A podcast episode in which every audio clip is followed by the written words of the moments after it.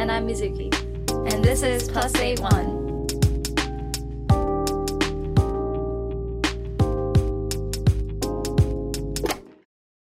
So today we'll be talking about um, the Tokyo governor's election. Um, I know a lot of people are curious about this topic, and I think it's been getting a lot of publicity as well, which is good. It's this weekend. Yes.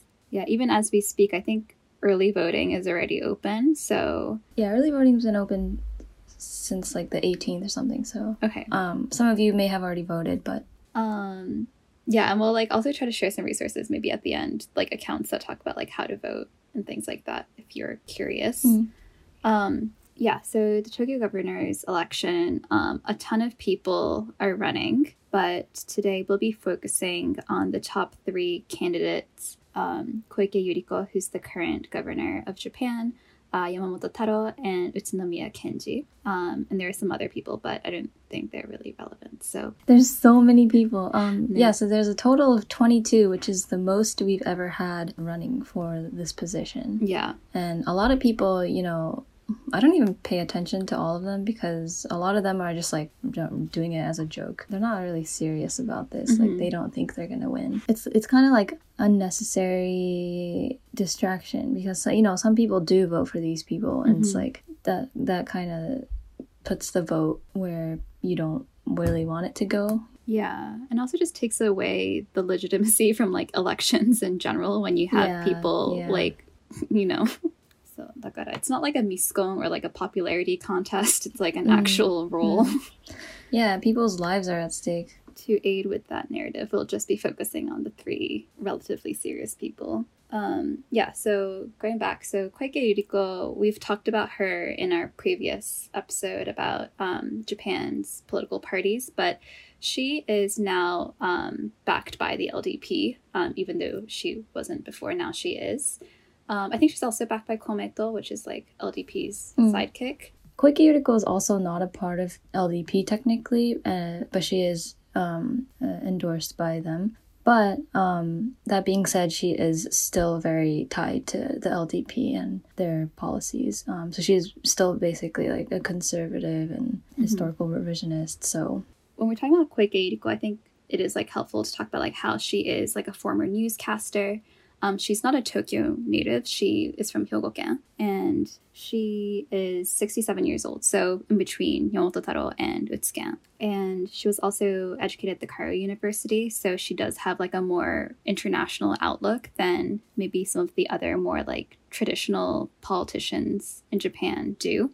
Um, and because she is like a TV newscaster, I think she does very well um, in the media. I think keeping all of those things in mind is really helpful. And like I said, she was the first uh, woman to be elected Tokyo governor. So, yes, like it is better to have women in power, but also like depends on which women. yeah, who who are they? so yeah, like I think they're like at least like on like Twitter and Instagram, I've seen more like debate like regarding Koike Yuriko and kind of like the whole like faux feminism lens of like yes, like she is a woman, yes, we should support women, but not all women. I think my friend said um, she reminds her of um, Hillary Clinton in that she's just like someone who wanted to be, or she was, she's like someone who wants power who just happened to be a woman. mm, Because, you know, Koike Yuriko being a woman didn't really do anything for the women Mhm. in Tokyo, yeah. you know? And she had like policies of trying to like um, getting rid of like the wait list for kids and like supporting like mothers, but it didn't happen. Like, yeah, like the wait list to get into pre like preschool or daycare centers. it didn't it didn't happen Mhm. and you know people are still struggling with that so it's like mm, you know her being a woman doesn't do anything really she likes power basically Yeah.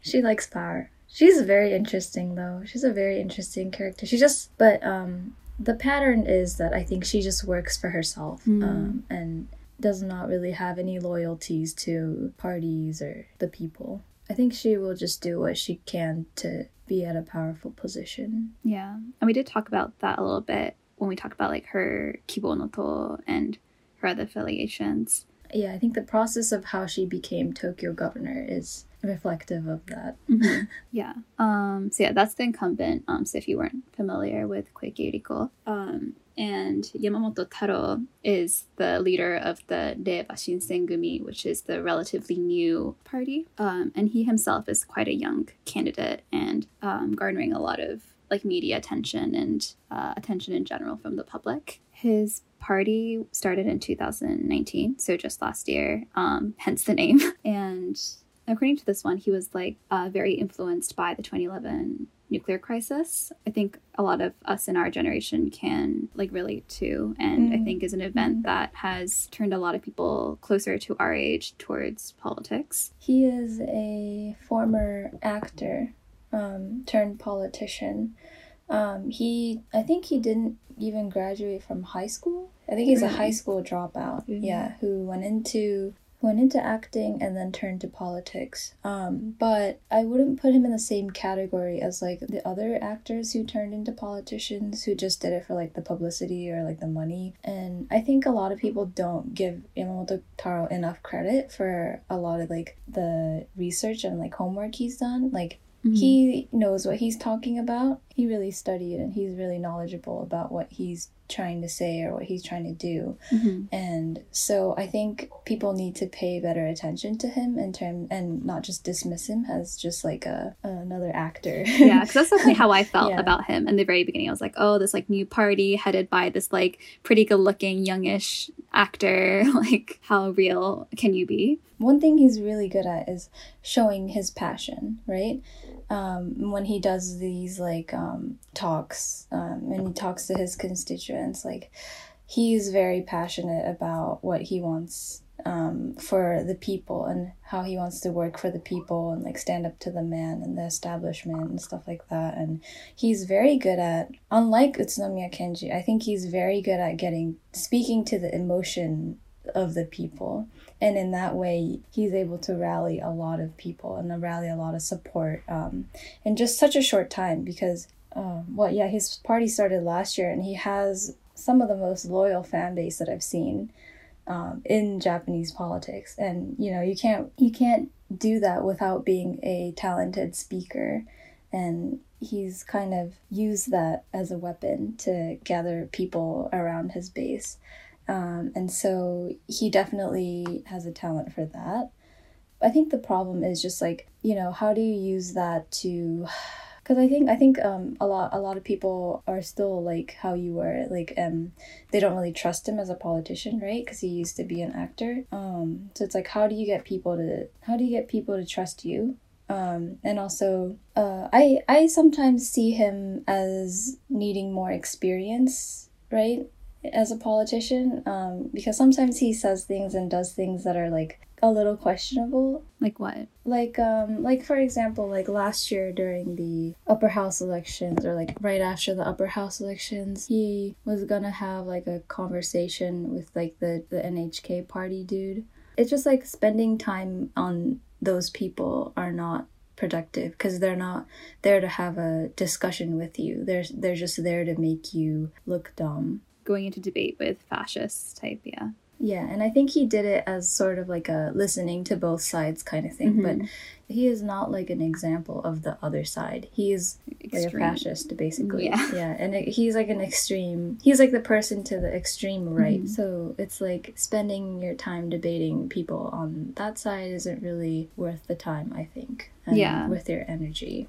um, for Yamamoto Taro, and you know, so things like that i think he still needs to learn but yeah just sometimes he does things out of the ordinary that kind of makes people stop and be like what like what are you doing kind of thing but i think he is on the people's side Mhm. and i think he has good intentions definitely yeah. um, and i think yeah i think we should definitely take him more seriously than we all are probably Mhm. Yeah. so that's the yamamoto taro Yeah, and I like personally found him quite shitashimigaru. Like because he doesn't talk in like very like keigo keigo, like very polite polite Japanese. He speaks more in a casual way. Um, like the vocabulary he uses, like for the most part, like the phrases that he uses are accessible for people like me too. He like doesn't try to hide behind like complicated uh like political jargon. So I feel like that's also pretty rare and something I'd hope Japanese politics um, becomes more like, so that becomes more accessible. Yeah, and uh, I guess I've uh, so with Utsuken, I've heard people call him the Japanese Bernie. Mm. I think it's because he looks like Bernie and that he's old. Yeah, he's just that was he's just an old man. yeah, and he's and, I mean, and his policies are like progressive, but I wouldn't describe Utsuken as Bernie because I Mm. think the thing with Bernie is like the ability to get a lot of support and it's kind of like Bernie's always been, you know, kind of the independent mm-hmm. radical person within the Democratic Party who never has the support of the establishment, the Democratic Party and um, he differs from Utsuken in that Utsuken does have the backing of the establishment party. Mm-mm. And so he is not at odds with the party at all, the main opposition party, I mean. And so I if we're comparing anyone to Bernie, I think Yamamoto Taro is more Mm. reflective of Bernie as a as an entity, um, in that he doesn't he is kind of feared by the establishment party because he's not part of them and he does have new ideas and a new way of doing things that it's kind of mm, maybe a little bit scary for uh, people who've been always in the establishment so Yeah, and I think he's also mobilizing people who traditionally wouldn't be interested in politics either, like Bernie, or like who people who've been alienated by politics. right Um, yeah. so to- yeah um to Utsunomiya Kenji Mhm. Utsunomiya Kenji, who's the former head of the Japan Federation of Bar Associations, so he's a lawyer. He is backed by the uh, the Communist Party. and also the biggest opposition party, which is the Constitutional Democratic Party. And he's also backed by the Shaminto, which is the Social Democratic Party. So he's the main opposition candidate, um, but he's um, he's running as an independent. So he's not part of any party. He's just like backed by those. Okay, that's helpful to know. yeah, so like Ms. said, he's quite like quite establishment. Like he's like an old man. So like aesthetically, he's like quite typical to like what you think a Japanese politician is. Well, I mean, he's not a politician. Mhm. So he he's a lawyer.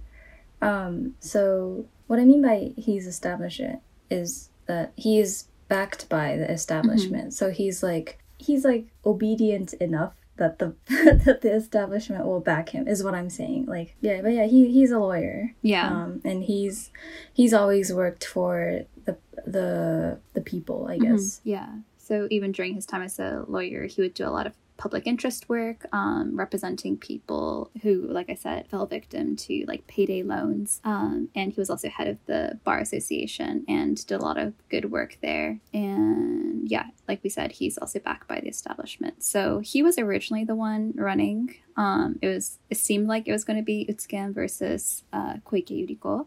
And Utsuken had actually withdrew his bid for Tokyo governor in 2016 because there was a different candidate who um, who seemed like was going to get more support. So he withdrew his bid um, in order to not split the vote. But um, yeah, this time kind of as like not like last minute but kind of out of the blue yamamoto taro did Mm. start his bid for the tokyo governor Mm.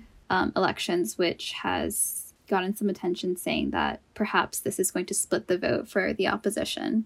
Oh, it is. It, it is splitting the vote. There's no doubt about that.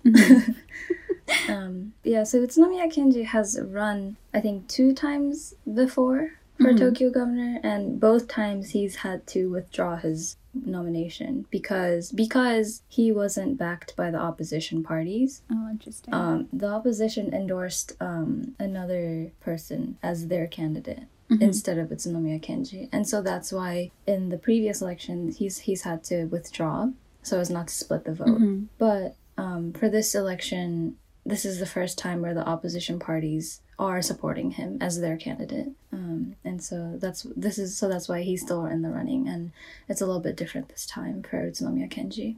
And some main topics up for debate for this time's election is COVID, obviously, um, and the different governmental measures that have been put in. All of that um, COVID related debate is definitely important. The Tokyo Olympics is also very much topical. Some things um, the candidates really differ from each other, some things the candidates have quite similar views about. So we'll be elaborating more about those things. So yeah, so Koike Yuriko, so she's like the conservative candidate, and I think like at least in the beginning, when you're not very familiar with the candidates, it's quite easy to think of Koike Yuriko versus like Yamamoto Taro and Utsunomiya Kenji, because Yamamoto Taro and Utsunomiya Kenji have basically pretty similar policies, but as we'll see later, um, they do differ in some critical parts. So, um, so if you look at, I'm looking at the table from Ko_Archives that Ms. I didn't realize had helped do the research for. I'm just reading the caption now. Um, so Koike um, wants to create like the CDC equivalent for Tokyo and continue her policies for COVID that she's already enacting. Um, some critiques I've seen about this online are that the CDC is like modeled after the US, which has um, one of the largest number of COVID um, cases. So instead of creating a CDC, we should be looking at how places like Taiwan or Korea um, have dealt with the coronavirus. But that's her stance on um, COVID. Right. Um, and I think uh, the main thing about Koike Yuriko with coronavirus is that she's very proud of her um, responses up till now. And Mm-hmm. I don't know if you saw the debate that they did at the on the live stream, YouTube live stream with the top four candidates, but um, uh, she was the only one who saw that, who thought that um, her measures were like working, and she wants to continue it this way. And the whereas the other candidates are like, no, you're failing. And I think like the general public, like for example, like my mom, I think she she also thinks that Koike Yuriko did like a good like quote unquote good job with COVID just because she like did something. Which um, you know, how how low do you want to set the bar? But you know, that is a sentiment that isn't like I guess just for Koike Yuriko, but we should always be like aspiring to do better uh, regarding COVID because people still aren't getting tested. People um, cases are still rising. Um, the other candidates regarding um, COVID, um, they definitely want to put invest more money um, into aid for people who have been affected. Yeah, just helping out really the people who are the most affected by this. And Yamamoto Taro and Utsunomiya Kenji both have a policy of increasing testing. Mm-hmm. Um, and, um, you know, before even, um, I think Koike Yuriko is more concerned about restarting the economy. But for the more uh, left-leaning candidates, there are they are more concerned about even before reopening the economy, having enough testing so that people can get tested whenever they want to, and those who are those who don't have COVID can return to the economy safely. And so um, it's like a safer way of reopening the economy. And so that's what they want to do. And also, another thing with this is that there is a, a bill or a law that um, they're thinking about in Tokyo, specifically of making all the hospitals um, private. Oh yeah. And yeah, currently there are, I think, 14 public hospitals left in Tokyo. The rest are private. And the LDP, so Koike Yuriko and the more conservative parties like Ishin, they want to privatize the hospitals. But what this will do, like we don't we don't want to do this because it um the burden will be on the taxpayer and the the people and like to pay for things like healthcare and you know you I don't think we should ever profit off of people's health like that Right. doesn't seem that seems really evil to me so um so in that sense Yamamoto Taro and Utsunomiya Kenji are both against uh, privatizing hospitals Um, so yeah, that's COVID.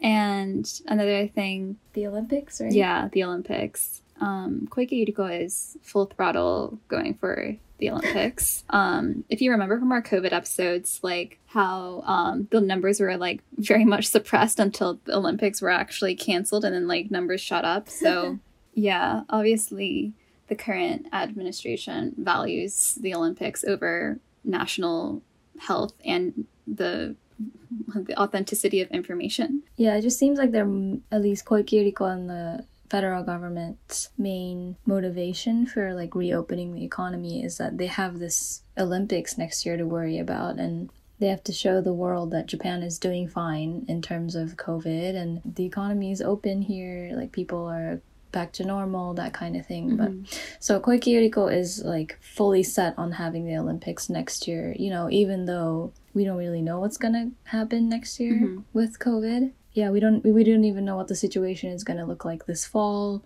if cases are going to go up, you know, how how the other countries are going to handle their COVID situations and if their athletes can even come to Japan. So, but yeah, she is set on having the Olympics. Um, Yeah, so Utsunomiya Kenji and Yamamoto Taro are definitely not as enthusiastic about the Olympics. I think Ken so Utsuken Utsunomiya Kenji, um, uh, he definitely wants to like cancel if necessary and redistribute the um, money that would have been spent on the Olympics towards other people um, who are in need, so people who are affected by COVID and its after effects. Um, Yamamoto Taro just wants to cancel the Olympics.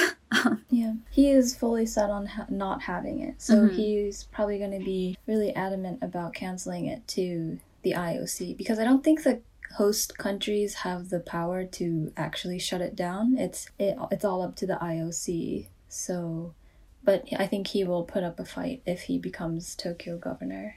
But um, the difference between I think Utsuken and Yamamoto Taro is that Yamamoto Taro is really like fully set on not having it and Utsuken he is going to I think he said um, listen to the um, yeah, expert specialists. So yeah he's gonna listen to the experts and see if he can hold it or not hold it. If they if they say we should cancel it then I think he's gonna tell the IOC that we should cancel it. So on the 27th um, the four candidates were on a debate. Um, it was like an online Zoom debate because the for some reason the Japanese TV doesn't do debates for Mm, mm, governor's mm, mm. election, even though it's like such a big election, you know, Yeah.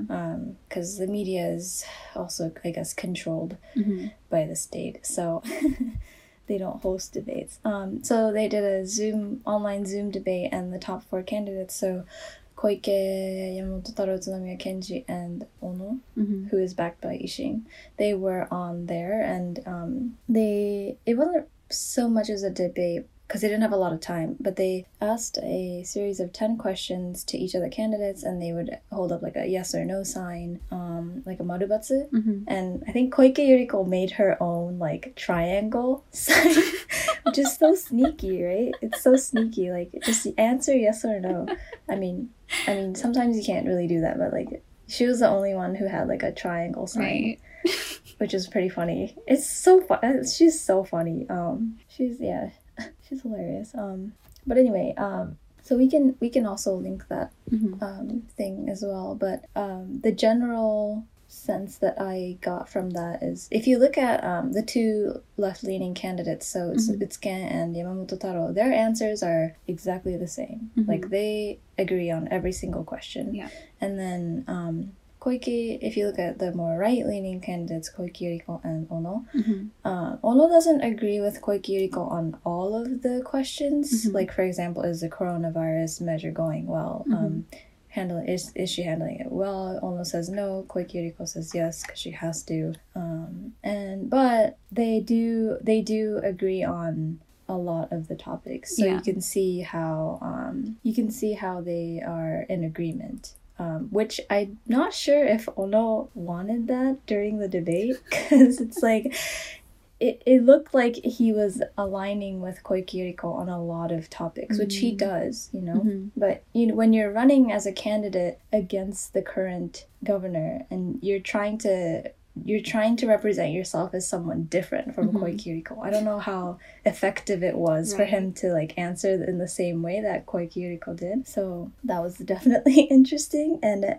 not sure if that was like a thing that he wanted to do, but whatever. I think he's he's like he seems harmless. Like he's pretty he's like young and pretty good looking and but you know, if you look at his policies, he's like very conservative. So that's like the general sense I got from this the debate anyway. Mm-mm-mm. So yeah, I think we should also like put a disclaimer. We're like, um, Ms. and I are both, I think, in between Yamamoto Taro and Utsuken. Um, we're still doing our research. Um, so I think I think if you've been listening to us, you can you can tell that we're not conservatives. So but in case, yeah, just in case. yeah, but for me and I think for you as well, it's not really like in America. It's like whether you're a Republican or a Democrat because there's only really two parties. And I I am I'm not a conservative, but it's not like I have one party that I support, Mhm. you know. And so I usually just end up voting for whoever is the most progressive. hmm Um, but because yeah, because Japan doesn't have a two party system, so Yeah. for better or for worse. Like it makes things a bit more complicated, but there is a bit more nuance in the conversation. I think we're seeing the. I think in this election, anyway, we're seeing the effects of like the pros and cons of not having a, a two party system Mm-hmm. is what we're seeing. I think. So yeah, just to keep in mind that our political leanings do influence the way that we talk about the candidates. Um, Um, yeah, one of the big differences between Utsunomiya Kenji and Yamamoto Taro is just how they. I think it's just how they look and how they come out to people. You know, right? Yeah. just I think that's just like the easiest visible difference to see is Mhm. um Utsunomiya Kenji is old. He's like in his seventies. Um, Yeah. And so and you know a, a governor position lasts four years, so the opposition always does this. They always pick a very very old candidate, and I don't know why. Um, because you have to be there for four years. Yeah. Like, what are you gonna do? You, yeah, so I don't really know what they're doing. Yeah, but um, Utsunomiya Kenji is uh, at first glance he's very like um soft oji-chan, Uh, uh. whereas whereas Yamamoto Taro is kind of like this um.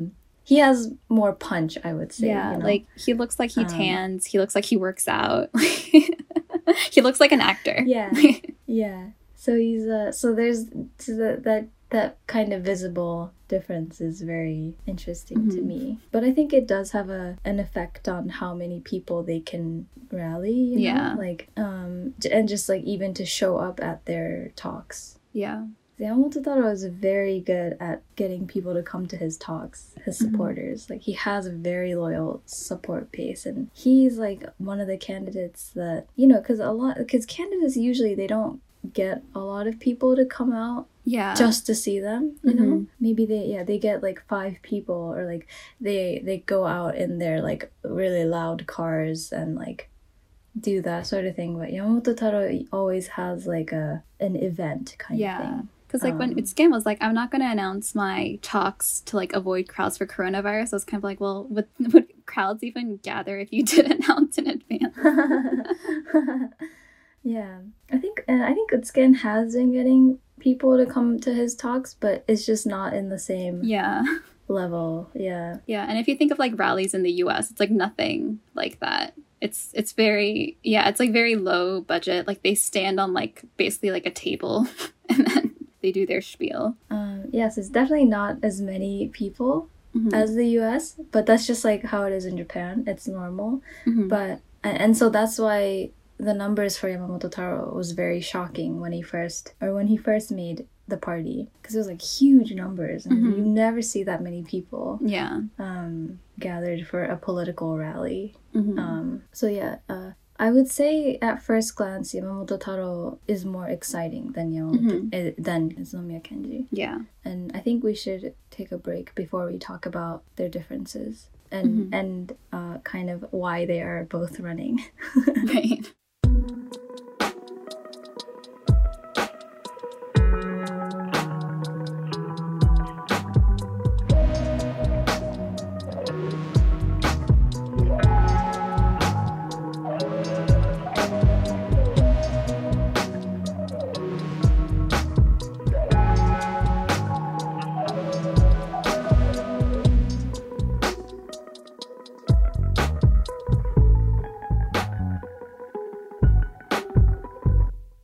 Right, so you want to talk about the second half of this? Yeah. Let's, Um, let's do this. Yeah. All right. So I think the second half of this is going to be about the differences between Yamamoto Taro and Utsunomiya Kenji, the two left-leaning candidates. Because if you just look at a just if you just have a glance at their policies, like Mhm. they're very similar. Yeah. Like, to the point where I don't even know where they differ Mhm. really, because you know you think they're they're on the same side basically, and Yeah. they both have a similar policy in that they want to help people who are the most vulnerable, and Mhm. so. I think if they were in the same party, they would definitely be on the same side. Mhm. But but like we said, Utsunomiya Kenji is an independent, and Yamamoto Taro is running from his own party, Reiwa Shinsengumi. Mhm. Um, and just about like why they're both running, if their policies are so similar. So yeah, I think we'll get to that. I think we should first talk about like where where they differ. I think. Um, and um, according to Yamamoto Taro, they are very similar, but the main part where they differ is in their like financial policies. I think Mhm. um, and um, how they're getting the money to help the mo- most vulnerable people. So if you do, if you go on their websites and you look at the policies in terms of um, COVID, they it's a little bit different for them because they do both talk about needing to help out the most vulnerable people, but Yamamoto Taro has an actual policy with money involved. Um, And he specifically states that he will allocate 15 trillion yen, 15 choen, or 140 billion dollars around. And that's specifically stated on his website. Whereas um, Utsunomiya Kenji does not have a number specifically stated on his website. Yes. He just says like he will help out the most vulnerable people. Um, hmm and I think, uh, according to Yamamoto Taro, it seems that that's where they differ the most. hmm Um, is their financial policies. And for Utsunomiya Kenji, where he will get this money for COVID measures is like um, looking at Tokyo's budget as a whole and trying to figure out where money is spent for like maybe non essential things and moving that money to COVID for like Mhm. COVID measures. And so it will come out of like the total Tokyo budget, Right. right? Um, that they regularly have. So that's Utsunomiya Kenji hmm um, putting money that they already have and moving it to COVID taisaku.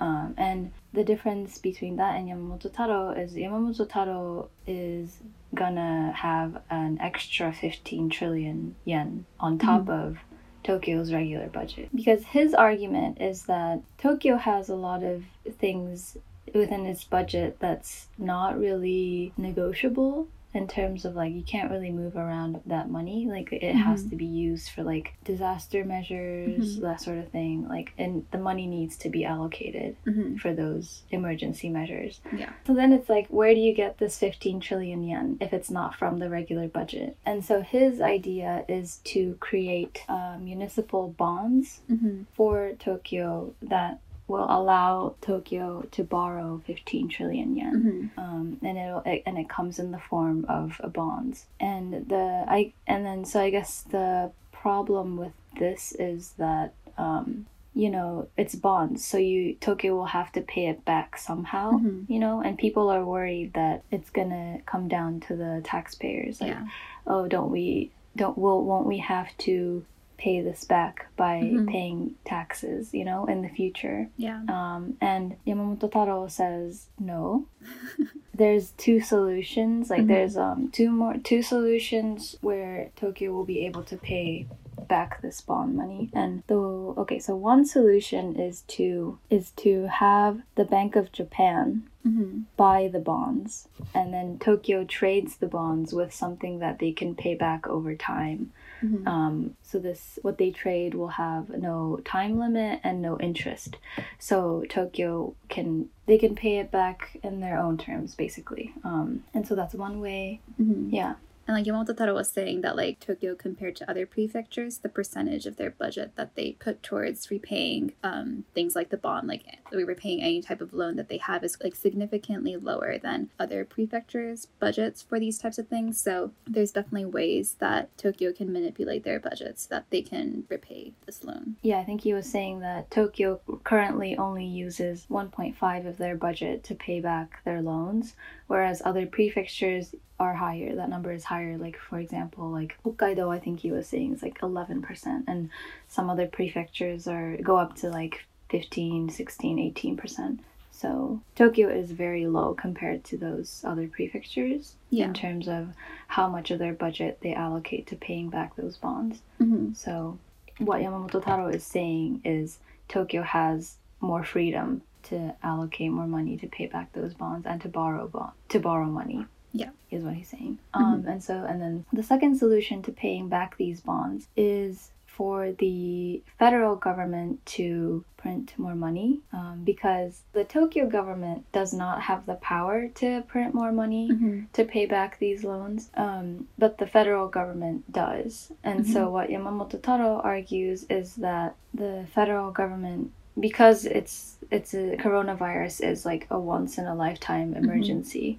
The federal government should be able to help out Tokyo for emergencies like this hmm right? And they can, the federal government can do this by either printing more money or uh, allocating their what's called a tax allocation or something like that. Oh, like yeah, yeah. hmm Local tax allocation allocation tax. I think so. Yeah, it's like the federal government get, has this money from tax revenue that they usually um, allocate to each prefecture. Mhm. And Yamamoto Taro is saying that the government can give more money to Tokyo, basically, to Mm-hmm. distribute more money to Tokyo to help Tokyo pay these pay back these bonds. Yeah. So like what like us as taxpayers, like a part of our taxes goes towards like the national or federal government.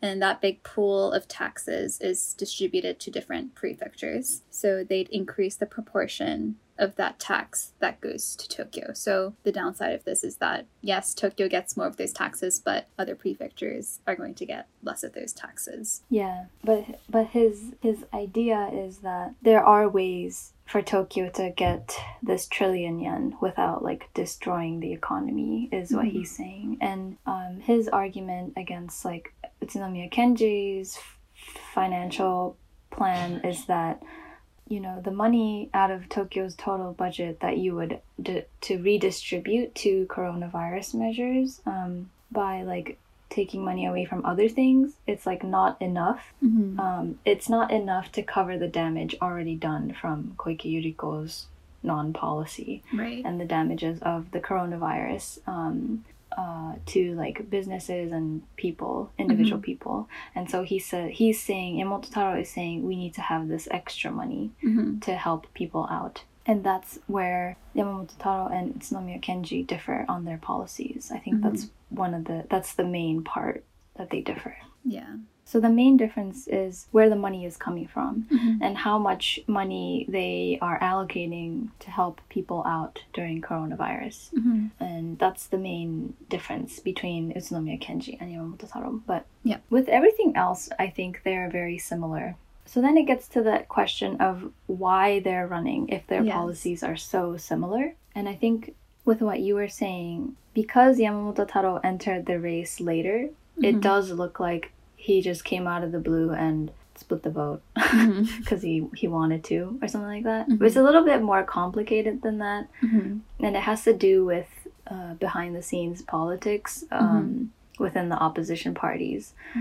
So um, before Utsunomiya Kenji and Yamamoto Taro both decided to run. Behind the scenes, I think they were meeting um, a couple times to discuss, you know, like, oh, are you running Mhm. this time? Are you not running this time? And you know, who's who? Just who is going to be backed by the opposition party? Right. Um, and Utsunomiya Kenji entered the race without having party backing, Mhm. so he actually decided to run by himself, right? At first. Mhm. So, you know, I think when they were debating between who is going to run, um, Utsunomiya Kenji decided that he would run anyway, even if he didn't have party backing. And Right. that's why he kind of decided to run first or enter 1st Mhm. the race. Um, and so, so that's that. Um, and and then like after he decided to run, I think the opposition also were talking behind the scenes, and then they decided to endorse Utsunomiya Kenji instead Mhm. of coming up with their own candidate. Right. Um, uh, but the other thing is that before Yamamoto Taro decided to run uh, from his own party, he was approached by the opposition parties. Um, and he was asked to run for them as their candidate. Um, but the issue with that was um, whenever a opposition party candidate or an opposition parties they um, group together, you know, to um, nominate one candidate. So Right. so they have enough power to go against like the main LDP candidate, which is Koike Yeah. So whenever they do that, they always pick a candidate who is independent, who is able to run as an independent, who who doesn't who isn't affiliated with any party of his own. So for Yamamoto Taro to run as the opposition, the main opposition candidate, he would have had to leave Reiwa. He would have had to leave his own party and run as an independent. And Yamamoto Taro, you know, I think was um, he he accepted that, and according to him, he would have been open to the idea, but he had a condition, Right. and his condition was that the uh, in the next lower house election, which is Mhm. probably this year or next year, Mhm. the opposition parties would run on a platform of lowering the consumption tax from Mhm. 10% to 5%. Mhm. It's at 10% now. Um, but, you know, I think when they were first um, thinking when they were first talking about raising the tax to 10%, if I remember correctly, the opposition parties were against the 10% tax hike Mhm. that the Yeah. LDP wanted. But for this time, when Yamamoto Taro came up with those conditions for running, the opposition parties were like, oh no, we, we can't do that paperwork fast enough or something like that. And they refused. So so they refused Yamamoto Taro's conditions. So that's why they went with Utsunomiya Kenji for their nomination because he didn't have those conditions and he's more he's a little bit more obedient. Uh, and so that's why the party decided to endorse Utsunomiya after he had entered the race. And I think the reason why Yamamoto Taro decided also to run is that his whole thing was that he was going to run as a lower house candidate or Mhm. a member of the diet so then he can one day be nominated as prime minister and be at the top of the country Yeah. but that is going to take a long long time and i think i think he thought that if he becomes tokyo governor Right. he would have more power faster to Mhm. make tokyo a better place for Right. the most socially vulnerable people Yeah. Because to be PM, like first get the LDP out, and then maybe he can be elected by the party. So that's just gonna take uh, like such a long time, Yeah. right? Yeah, I think you know Yamamoto Taro and Utsuken have very similar policies, but Mhm. with the difference that we said, I think Yamamoto Taro believes that that money, the extra money, isn't really necessary to help to really help those people out, Mhm. you know. And so he's a bit more of a risk taker in that sense um, because the opposition parties are not risk takers and they don't Right. want to do risky stuff like this Mhm. um, even in times of emergencies Yeah. and so that's why they are endorsing Utsunomiya Kenji and so Mm.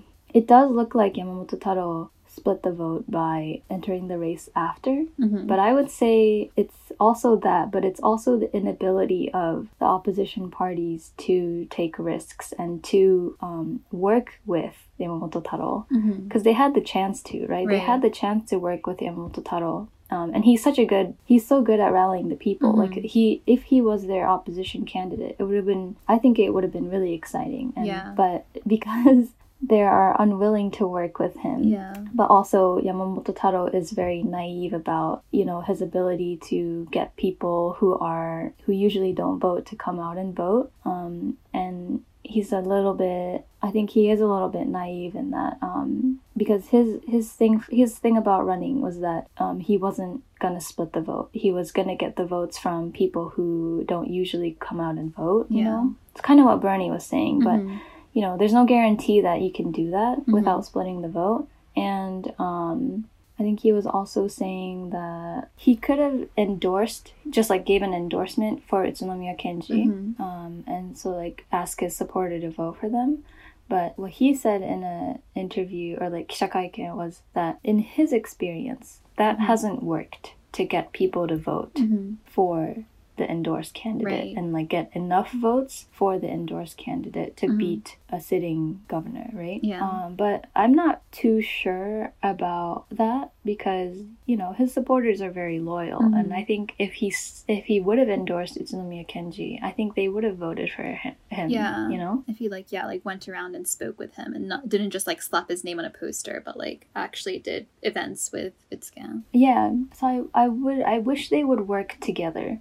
Mm-hmm. But I understand Yamamoto Taro's frustration with the establishment. Yeah. Um, in their like inability to at least try to compromise, you know. Mhm. Um, so I wouldn't say it's completely Yamamoto Taro's fault. I Mhm. would say it's both sides are at fault. I think for their inability to work together.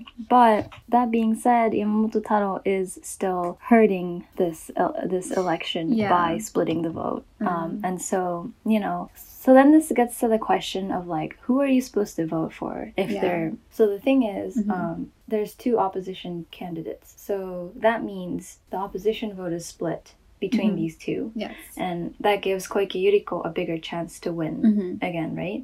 And so I think if this continues, like if one of them doesn't drop out, it does. I think the ending will end with Koike Yuriko be becoming um, governor Yeah. again. Mhm. And so you know, if we know that to be true, and if we know that you know voting on voting in terms of electability is not going to work, Mm-hmm. Then I think what we should do is vote for policy. Yeah. So that like the opposition parties will see that Mm-hmm. um, we oh we like this guy's policy better Yeah. or we want this guy's policy we like his policy better and they and they won't win you can still use your vote as a voice Yeah. to show signal, the opposition yeah. like who who they should have picked or who Mhm. they should have endorsed right Yeah. um but the thing is like their policies are so similar that like Uh-huh. then like what do you do when their policies are so similar Yeah. that like they're basically the same thing right so that's it so this is where i'm stuck do i vote in terms of policy or do i vote in terms of electability because i know that because they're both in the race koike yuriko is probably going to win again so that's where i'm stuck i think Yeah. as a voter. You know, do I vote for the opposition candidate so that he has at least a better chance of winning, or do I signal to the opposition that they should have compromised better and vote for Yamamoto Taro, who has who has a bit more um, um, who, who is a little bit more of a risk taker. Mm-hmm. Um, yeah, but I think um, so. So I think then what you do is you look at the polls, right? Mm-hmm. and you know there's no like there's not a lot of polls in japan and you know the newspapers are a little bit untrustworthy as well so they so then i guess what you do is if they come out with a poll sometime later this week and utsunomiya kenji it looks like has a better chance of winning or maybe is able to get enough votes to unseat koike Mm-hmm. then I think I would vote for Utsunomiya Kenji. Mhm. But if it stays the same, if the polls stay the same and it's like 50% Koike versus 10, 10% Utsunomiya Kenji Mhm. and 8% Yamamoto Taro, Yeah. then I'm stuck. then I don't know who to vote for. Yeah. Because, like we said, like the real big difference between the two candidates is like how are they going to fund their policies? So, well, first of all, like I didn't know that becoming the candidate was such like high stakes. Like you had to leave your party to become the candidate. That just seems like you're really like narrowing down your options. Mm. It's because they just want independent. So yeah, this is like another thing I guess about like the two party system versus like the multi party system. Yeah. Sorry, we can't really give you a solid answer, but Yeah. Um, but I think um, among my friends, I think Utsunomiya Kenji is the more favored yeah. candidate. But I think that might be because um, people don't really know what's going on behind the scenes. Yeah. Because I, yeah, because like I said, it does look like Yamamoto Taro is just like here to split Right? the vote. Yeah. But you know, I think that can't be that can't really be be ignored. Like Mhm. it is a fact that Yamamoto Taro is splitting the vote. Yeah. Right? So I understand that concern. So yeah, what I would suggest doing is looking at the polls and then making your decision. Um, Because the the first goal is to unseat Koike Yuriko. yeah. So if anybody has a chance to do that, I would vote for them. Mhm. Yeah, that's the goal. That's the plan. And like I feel this way about like this election and also just like in the US in November. But like the world is such like at such a crossroads and like in such a bad place, but yet like the opposition somehow has managed to not put out like even like a like, very appealing candidate. Like in the net when the last like few decades like this isn't this, this kind of opportunity doesn't really come around but you know in these critical times they somehow manage like fumble the ball so that's like frustrating but Yeah, so it's very frustrating. Like, why is the vote split at such a such an important election? mhm. Why? And then we're gonna, and then now we're gonna get Koike Yuriko for another four years, and we're gonna have the Olympics, which is gonna be a disaster. And honestly, the IOC just needs to cancel it, yeah and then Tokyo can't do anything about it. So IOC, if you're listening. but yeah, so yeah, this was just an episode to let you know that the election is coming up Yes. and you should vote, even though it's frustrating. The election day is this Sunday, but Mhm. early voting centers are open, so you can go whenever. Um, yeah, happy voting, I guess. yeah happy voting